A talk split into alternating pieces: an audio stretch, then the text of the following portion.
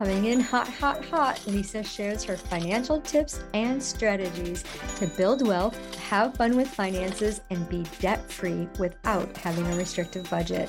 From bankrupt to millionaire, Lisa knows what it's like to feel as if you're living paycheck to paycheck. Her unconventional money multiplier system is the very wealth protocol that enabled her to retire two and a half years early pay down $100,000 of debt in six months, and move to her dream home at the beach. No, don't worry. Hey, hey, welcome back to this episode of I Date Money. I'm your hostess, Lisa Drennon, Wealth Activator, on a mission to squash financial illiteracy and help women become millionaires. Today, we have an awesome guest. She is a feminine embodiment and empowerment mentor with over a decade of experience specializing in helping women reclaim their feminine self authority so they can get to create the life they deeply desire. She's known for her unique approach to feminine energetics, empowerment, and no nonsense introspective work that explores the root of trauma and core wounds in a person's subconscious with compassion and respect for each individual's needs. Her goal is to see every woman empowered in love and deeply fulfilled. Please welcome Sapha Pardo Heckman to the show. Thank you so much for being here. I told you before, I love your name. It's so beautiful. It flows so beautifully. I love the empowerment. You know, I, when I read the words, I used to be an empowerment mentor. Um, I, I changed my niche like three times and I didn't like the kind of money I was receiving doing things that I didn't absolutely love. And I always say, my coach always says, well, that's because you weren't selling the results you have. You weren't empowered yourself. And it's like, yeah, yeah, I know. Everyone kept asking me about finances. It's like, well, why aren't you teaching that? so I Date Money was born. When you think about your relationship with money, what makes you excited? well, first of all, thank you so much for having me here. It's such an honor and I'm excited. Um, and then what do I think? Okay, repeat the question for me because my brain did like a little getaway. did you give yourself hypnosis? I did. I did. I was just acknowledging because, like, you were talking about sort of the path that you took and the rebrand and everything, and I'm like, oh, I totally get that because I sort of started that way. Like, I started with yoga, and I did that for a long, long time, still kind of doing that. Um, and then I kind of went into nutrition because I was scared. I was scared that I wanted to be a life coach and I wanted to help women find their like sovereignty, and I didn't know how to how to verbalize that, but also I wasn't fully there yet. Mm-hmm. Um, so I totally get, I relate to what you're saying. And so my brain was like, oh, I get that. And I forgot the question. well, I certainly appreciate your honesty. Yeah. When we're talking about money, like making money in our niche and the gifts and the talents that we have, what excites you about making money? Okay, so what excites me about money is the freedom that I gain from sinking my teeth into the receiving of it. Mm-hmm. Um, I feel like I grew up, probably like a lot of us grew up with a lot of wounds around money. And for me, the relationship with money was very strained. It was something that didn't have a lot of intimacy that I could safely land into, or I didn't think that I could have that intimacy with it. And really, honestly, what ended up happening was through my own process of speaking of re-sovereignty or like re-sovereigntizing ourselves if that could be like a word or a phrase. Like in the process of doing that in my own life I chose to walk away from a very toxic marriage that lasted like 12 years, ridiculous. And then in that process is when I really started falling in love with finances and with money and understanding the flow of it and receiving it as if it was like a lover. So for me, that's what excites me. It's the possibility of developing a relationship to it, that energy, um, mm-hmm. which is what also appealed to me whenever we connected. I was like, ah, this is my jam. I like this. Yeah. And it's so important to have that relationship with money. And so many people get offended. They're like, what do you mean you date money? What, what is that? I don't understand. And I'm like, well, if money was a person, what does your relationship look like? And we want to be partners with money. Money gets a bad rap, but money is just a tool. You know, and I like to say money is not a number. It doesn't like to be treated like a number. It wants to be loved and respected and so many of us so many people can't hold on to the frequency of money it's like their hands are sieves and as soon as they get money they pour it all into one bucket and then the next day they're like i don't have any money where is it all So have what has been your experience with your relationship with money? Like what's your earliest memory of meeting money? Oof, earliest memory. That's a good one. I think that the earliest memory might have been a combination of two different types of information. On the one hand, I was getting told, "Oh, we can't afford this at home. Like this is like out of our out of our scope of reality." As a child, usually that's with like a toy, right? Like I probably wanted a Cabbage Patch doll, and my family was like, "No, we can't afford that. It's too expensive." And on the other hand, in the environment that I grew up in, um, I was seen as like a person who who had very like higher means in school. So i was also kind of treated like oh but you're like the half. And so for me it was an interesting upbringing because my relationship with money was like dual. Like on the one hand it felt like i never had enough and i knew that it was like sort of out of reach right? It was like something somewhere out there that i couldn't get to. Plus it was also something because i also grew up religious. So it was also something that everybody always shamed and made you feel like oh if you if you have this you should feel guilty or you are um it's up to you to make sure that everybody else is taken care of and it's up to you that everybody else gets what you have because they are less fortunate that kind of thing. And mm-hmm. then on the other hand i also had this perception of oh but I also have something that someone else doesn't. And so I would get caught in these really strange loops. On the one hand, I'd feel like, oh crap, I have too much money and that makes me greedy and awful and just a terrible person. But on the other hand i'd be like oh but i don't have enough money and it's never going to be enough and i can't get enough. And so it was a very like such a weird dynamic right? And for us and i mean my passion is really dealing with the subconscious. I deal with the questions that we often don't know how to ask ourselves that we need often a person outside of to be like oh but did you look here? to kind of bring that light into into fruition. And so for me dealing with that in my own subconscious was such a funny realization sitting down with those parts of self and having those conversations of deprogramming that of kind of really sinking our teeth into okay so here's the thing. This was not your responsibility and there was a lot of coding around the burden of being sort of the savior for everybody else around you because of this and what that changed in your life. And so having those deep conversations eventually started to unravel the little ball of subconscious beliefs that were very deeply ingrained ingrained in there from the very the very early memories. Mm-hmm. That's so important. I love that you work with the subconscious. Our subconscious is loaded with memories. And I always say our thoughts are the most powerful tool that we have. Mm. And a lot of the things, you know, the drivers on my my website, there's a money dating game and there's seven archetypes of money personalities that we can interact with and everyone's always like well, well do i figure out which one i am i'm like well you partner you know you're going to learn about which one you are but you're going to choose the one you want to partner with like who do you want to hang out mm-hmm. with when you're thinking mm-hmm. about that relationship with money and I always say we have all seven of them in us, but there's that driver, and that driver comes from our subconscious. And you know, for me, it's um, sell the spender. I love spending money.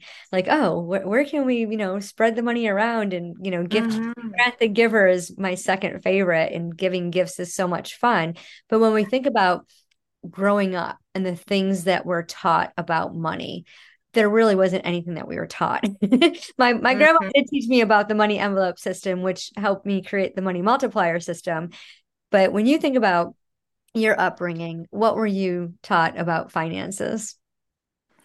Um, you know, that was a conversation that wasn't very often had in my household. Mm-hmm. We, as a matter of fact, we we talked about very very specific things in my home. there were some that just were never brought up.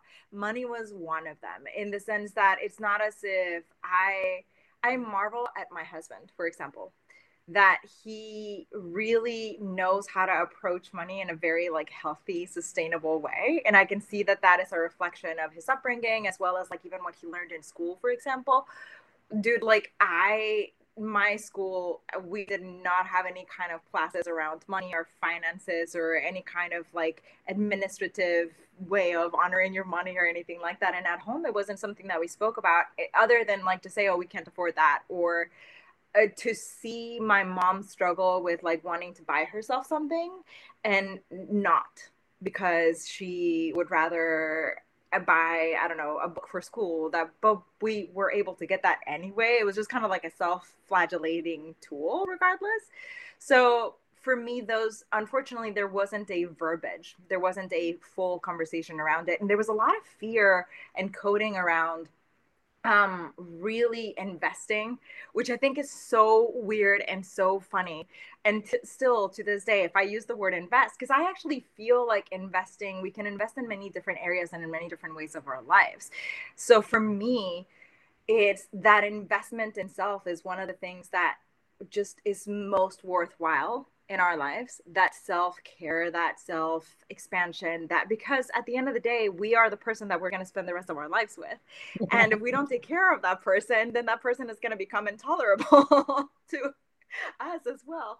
So for me, that that is an investment, and so I laugh because even to to this day, like if I have a conversation with my parents or my brothers, um, and I say, "Oh, I'm investing in like a coach," they'll be like, "Oh, that's not an investment. You're just buying something." So there's that kind of that kind of verbiage around that, and I think a lot of that is changing, thankfully, mm-hmm. um, not just through through myself, which I think you may be able to relate to the idea of being sort of like a generational breaker, but mm-hmm. also within themselves now that their lives have broadened a little bit more and there's that desire to get to know their own lives a little bit better there's a bit more of a conversation. However this is still one of those things that we just don't discuss. You know what i mean? Like it's still one of those things that and i I want to honor their own wounding and their own healing in their own way. So really, I don't say anything unless it's a conversation that I'm getting asked about first. And that's part of speaking of archetypes. I love archetypes as well, and I delve within the ones of the divine feminine. So that's part of my own archetypal structure that I like align with most deeply is the the wisdom of the crone where she is very just observing and if she needs to point something out she will but for the most part she's like hey you're in your journey and i'm on, I'm on mine and you heal your way and i heal my way and that's cool.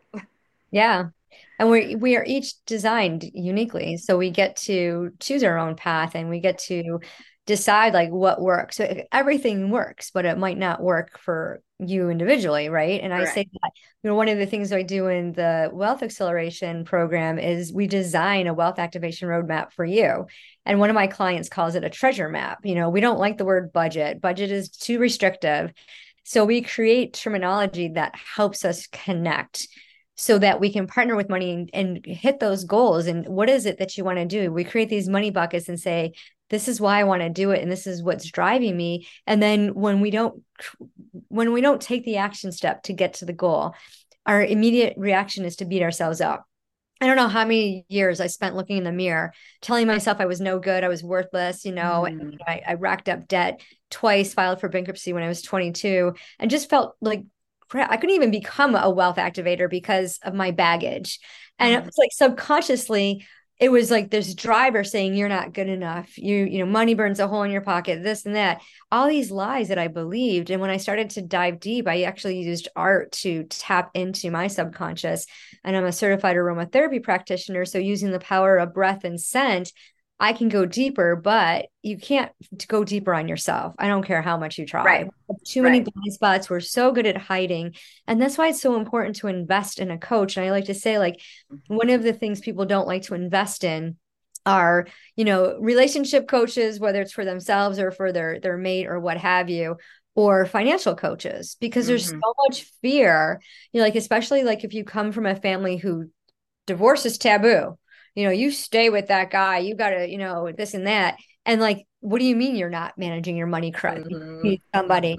So these taboo subjects and like breaking that generational curse and saying, like, you know what? No, it is okay to talk about this. I actually got comfortable with it. I, I retired from the government, from the Social Security Administration. And my cousin had told me that my seller, he goes, Well, how much do you make? And I'm like, Excuse me? You don't ask somebody how much money you make.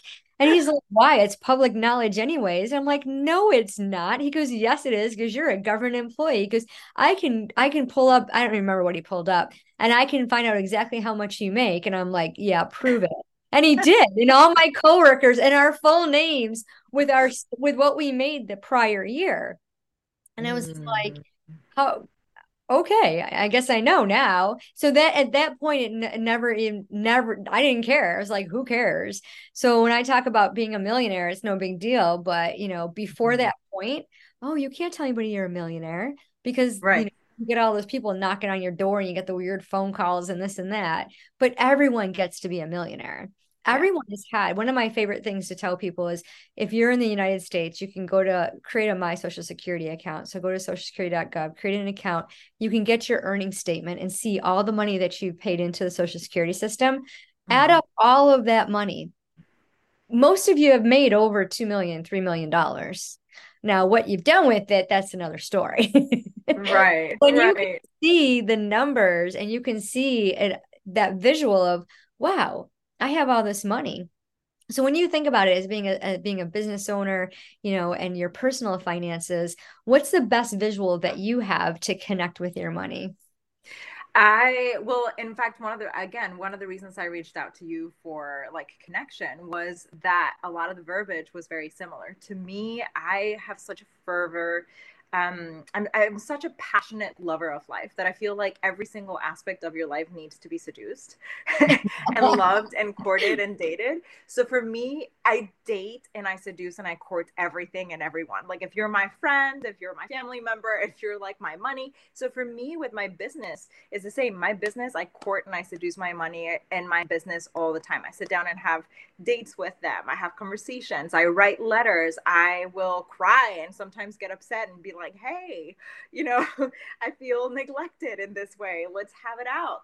So that is my approach to finances. And it's so interesting because it was also everything is always a process, right? And we have a lot of coding specifically around sort of the things that you mentioned. We have coding around anything in our life that we relate back to our self worth, whether we see it or and understand it or no right? So a lot of the reasons why we don't invest or we hesitate in investing and our the betterment of ourselves, whether it's in relationships or money or even health. I hear a lot of time people I can't do that because it's too much money, and I'm like, but you're you're going to die. Like you need to do something that is going to make you feel you know like bring life into your body. How much life do you want to live?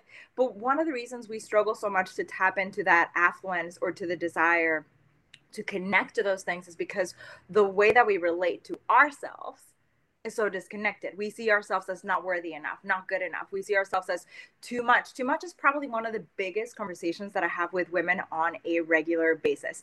That every woman, and I'm, this is like understand that this is a very generic way of saying this, and I understand it's it's not like an absolute, but a lot I will rephrase. So a lot of women have this perception of themselves that they are too much Mm-hmm. that they are too hard to love that they are too uh, too much of a burden onto a relationship too much uh, too aggressive or too hyper independent and there's a lot of like too muchness embedded into the worth that we associate with ourselves which the funny thing is the inverse of that how it reads to our subconscious is as not enough. Mm-hmm and so it's like we're kind of like how i was when i was a kid with the money right? I was trapped between two worlds. It's this it's the same with our subconscious and the relationship we have with ourselves. On the one hand we're too much and it's uh, like everybody's rejecting us because you know we're just too much of this creature. But at the same time internally we believe that we are not enough to fill that void or to change the narrative or to make people see that we are not really too much. No, I'm actually this. And I feel not enough the whole time. And so what happened is if I'm feeling not enough, then why would I want to spend any kind of money, invest any kind of money or time or delicacy or care onto myself? If I be- really believe that I'm not good enough, then I then I don't believe that I'm worth the investment. There's no ROI which that's like a phrase that I actually don't really like using a lot, but like there's no, I don't perceive that there is going to be a return on that investment because I don't believe that I'm good enough at the end of the day. And I believe that I'm too much at the same time. So therefore, my wanting to invest in myself is at the same at, at, once too much like it's too ridiculous like why would i want to go and buy a louis vuitton or why would i want to go and spend money on a coach that is going to tell me that like coach me in life that I already know how to do or I should know how to do it. I'm not good enough to figure that shit out on my own, that stuff out on my own. And therefore, I should just be able to pick myself help book and do it myself and do it by myself in my little room in the dark, crying my eyes out. And so it's like it becomes this really disconnected relationship with self. And to me, one of the most healing tools in that aspect is dating the self because it's like falling in love with someone, right? Relationships suffer because we don't invest in them. Mm-hmm. We take them for granted. We just assume that they're going to be there forever. We start putting a lot of the onus of our own well being on them without taking responsibility and accountability for our own stuff. And then they start to crumble. And it's the same with our relationship to self. If I'm putting all of the weight of the world on myself and at the same time not supporting, not nourishing, not conversing, not getting to know, not dating, courting, seducing, then why would I love myself? Mm-hmm. That's like one of the things that I hear so many women also say all the time is like, I, I, oh, I do love myself, but let that scale go up one pound and come back to me and tell me if you love yourself the same way mm-hmm. you say you love yourself but jiggle your arms a little or show me your belly or you know what i mean? Like it's like such a weird thing. And so it's like if you really love yourself you have the understanding that hey the acupuncturist is charging me $200 a session and i feel great now. Therefore that investment is valid. That investment is making my life so much richer so much more supple so much more sensuous. It's making it worth something amazing. It allows me then to go and make my career better, talk to my family, like encourage my children. And so it's like, okay, it's an investment. But if I go back and I say, I'm not worthy of feeling better and I have to put myself last right now, and I don't think that I'm good enough anyway. And I don't really have a relationship to myself. Therefore, I kind of really don't care if stuff starts, to fall apart because that's what happens when you grow up. Then I'm not going to care to invest in it because I'm going to see it as this like extraneous, ridiculous thing that I don't need to put money into. And so with business, is the same. That was a very long winded answer. no, it's beautiful. I love it. And it's so true. We don't feel worthy and we don't believe in investing in ourselves, you know, especially moms, but they don't think twice about investing in, you know, travel sports or their husbands can join country clubs, you know, and go golfing every single weekend. And when you add up all that money, you know, it's like, wow, we've really dedicated a lot of money into investing in sports and things like that. But the mm-hmm. woman, like the mom, will look at herself and say, well, I, I can't do that. I know a lot of women who won't even get their nails done. It's like, what? What do you mean? And when we think about it, like the dollar amount doesn't matter. I mean, if something's worth 12,000, 15, 30,000, that dollar amount doesn't matter unless you see the value in what you're investing in. And like you had said, creating that change, like how desperately do you want it? And tomorrow is not promised. I mean, you can, you can take your last breath, and if you saved all of your money and didn't enjoy a penny of it, what good is that? You know, yeah. I mean, I had my mother in law's boyfriend passed away a few months ago. He did not enjoy his money.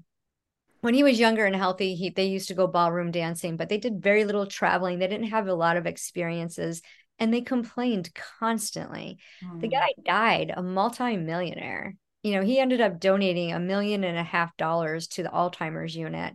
And I was just like, wow, you lived, you know, he, he was around, I think he was 80, he might have been 90 years old when he passed away but he was fairly healthy other than not being able to his knees were a little bit you know he couldn't walk very good because he had he needed knee surgery and he was petrified to get knee surgery but i thought to myself i'd known him for 20 29 years and not once did i see him enjoy the money that he earned and he worked mm-hmm. hard for it i mean he had a great career and he was very um you know he was very good with his money obviously and i thought to myself but he had money he was rich but he wasn't wealthy and there's mm-hmm. definitely a, a difference. So for you what's the difference between being rich and being wealthy?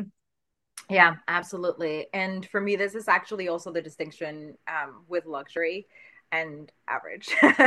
And i say that word and everybody like cringes at me but it, the reason i say this is for me there's there's the abundance of life has very little to do with a quantifiable like i can touch this amount Mm-hmm. The abundance of your life has a lot to do with who you are being when you show up for yourself and the the the lived experience that you're having through it. If i want to just luxuriate in something i don't always just mean oh i'm going to go to ysl and buy myself a bag. Sometimes that happens but i don't always mean that. I sometimes mean i'm going to go outside and take a walk and let my body savor every moment. That breath that connection to nature the groundedness that you experience the fact that you are not constantly worrying thinking like stressing about the next thing and the next shoe is good the, the other shoe is going to drop and the fact that you're not in that space to me that's wealth Mm-hmm. That is abundance on a higher frequency than we ever could possibly understand. And to me, that's true luxury as well,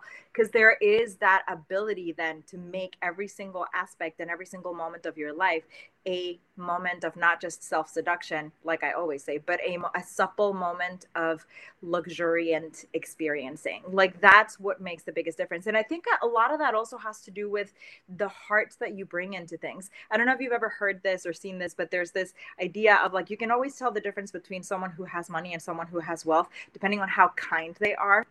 Mm-hmm. And for me, that is like such a true true bespoken way of like experiencing this is you can have all the money in the world and still be poor. Still be very very very poor because of your mindset because of the person that you are at your heart because of your uh, connection to this world to this life to yourself. And yet you can be a trillionaire and have the most amazing heart in the world and be like the most wealthy person ever because of everything that you've poured into this lived experience.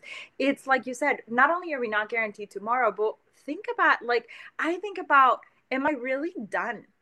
Like, if I was mm. going to leave this earth today, am I really finished? And it's like, no. And for me, that like means that like there's still an abundance of something inside that wants to come out. There's that is a wealth of something that desires to be experienced and uh, embodied. For me, the embodiment is such a big part of it. I think it's become sort of a trendy word, but it's really like such a big the big way of of being true it takes it beyond just the surface level mind idea of oh i'm going to have money and i'm going to like travel the world which is great you can do that and if you're doing that and you're not feeling fulfillment and you're not tapping into your replenishment and you're not connecting to your heart of hearts and feeling alive you're still poor Mm-hmm. And for me, that is the biggest distinction between them. It's like there is a keynote here. You want to be wealthy you can be wealthy with a hundred dollars in the bank. You can be wealthy with a billion trillion dollars in the bank but you can also be poor either way. And it, so it, for mm-hmm. me it's all about that energetic field and that conversation that you are having and that date that you are taking your money on. Are you going to go on a date with your money and treat your money like they are whatever? Like imagine going on a date with someone and you treat them like they're ah, this person like it doesn't matter. Like i'm just going to play by the seat of my pants or whatever. And how do you really think you're going to get a second date out of that person? No, you're not. Your money reacts much the same way. So if you treat your money in that wealth essence, like you seduce it, you talk to it, you are uh, basically salivating at your connection to it, and not in a way of like, and not in a gripey i'm going to die without this kind of way. Because i hate the word needy. I think that that we need to just like revamp that word forever now. But if you're just griping and like holding on to this as if it's your only like life uh life support lifeboat life vest whatever then right.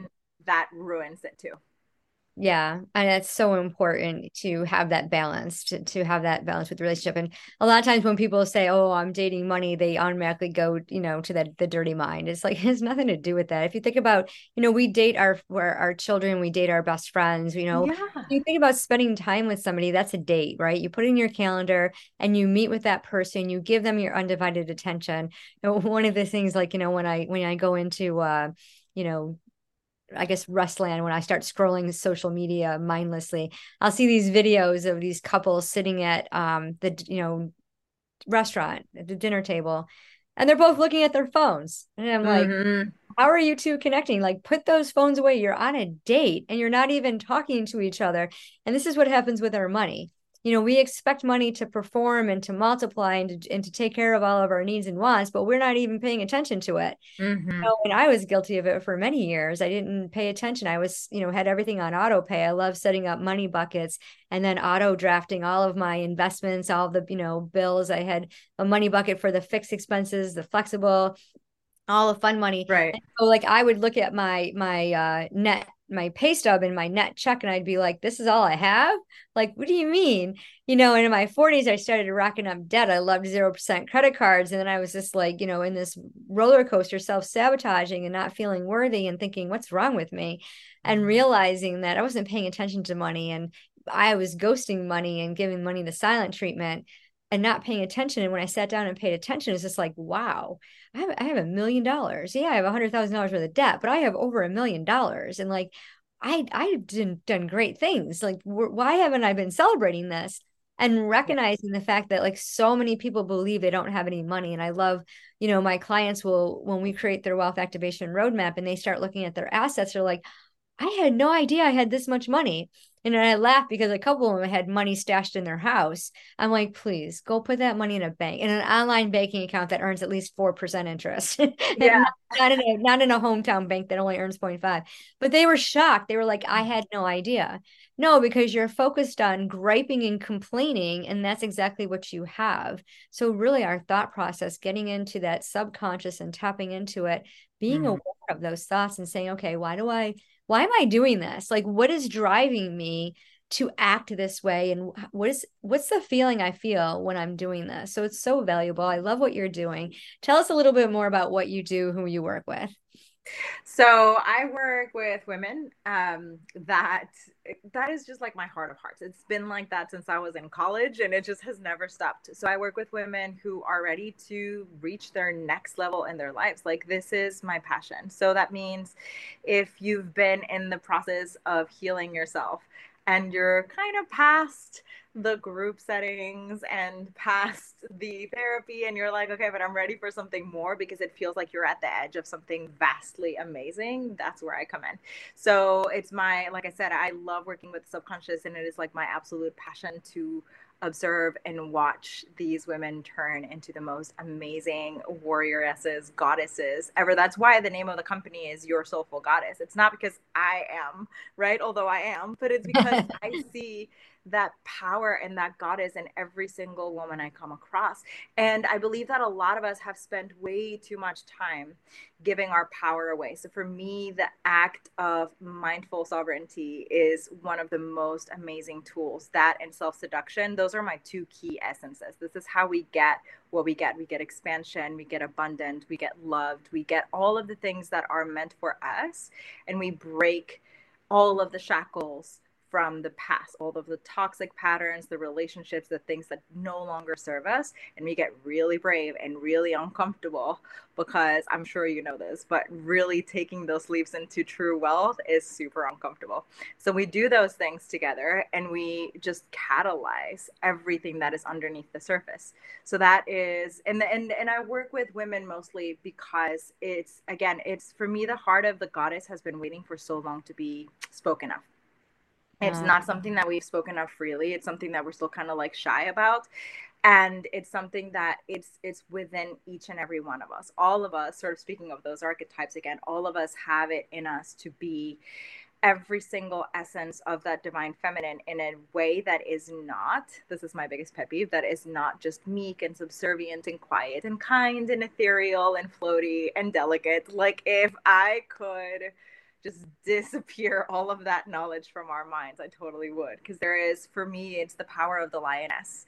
It's the mm-hmm. one that is in fact the you know that huntress the one that is bringing in the most abundance into her realm. That is what we step into. So in a very poetic way that is who i serve and how i do it. I love it. It's beautiful. What's the best financial tip that you've Im- implemented in your life that you, that has helped you level up that you'd like to share with the audience so two things for me. The first one is obviously date your money, but like sincerely, like seduce it, make love to it, like have a really good relationship with it, not just like on the surface and then I'm going to pay my bill and then hide and then pretend that I don't have anything else to do with this world because I used to do that. but so that would be the first. And then the second is to really get curious as to what that relationship to self is like in connection to money. In other words, do I believe that I am a really like I'm out of bounds in my life for desiring to live my life completely? And if so, then my relationship to money is going to reflect that. Mm-hmm. And do I believe that I'm never going to get out of this? And if so, then my relationship with money is going to reflect that. And the inner knowing that I promise you, and this is the hardest one to understand, but I promise you, no matter what happens, you are always going to be okay. That is the hardest one to really sink your teeth into because it's like, no, obviously not. that's not that's not a thing. But take it from someone who's been sort of like at that very bottom end and leaned into that very hard and just gone, okay, what if everything did fall apart for like a while? And I'm more than okay. I'm like thriving. So I promise that no matter what happens, you will be okay.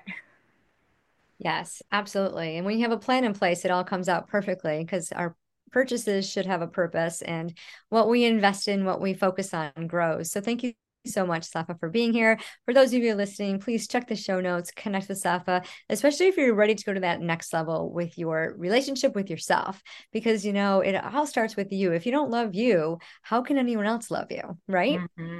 Mm-hmm. And remember, everything that you do you get to choose. It's you get to do this.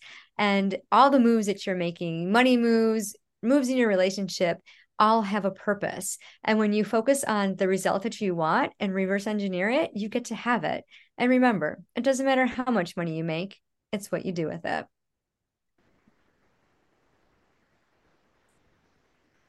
Hey, hey, hey, thanks for tuning into the show.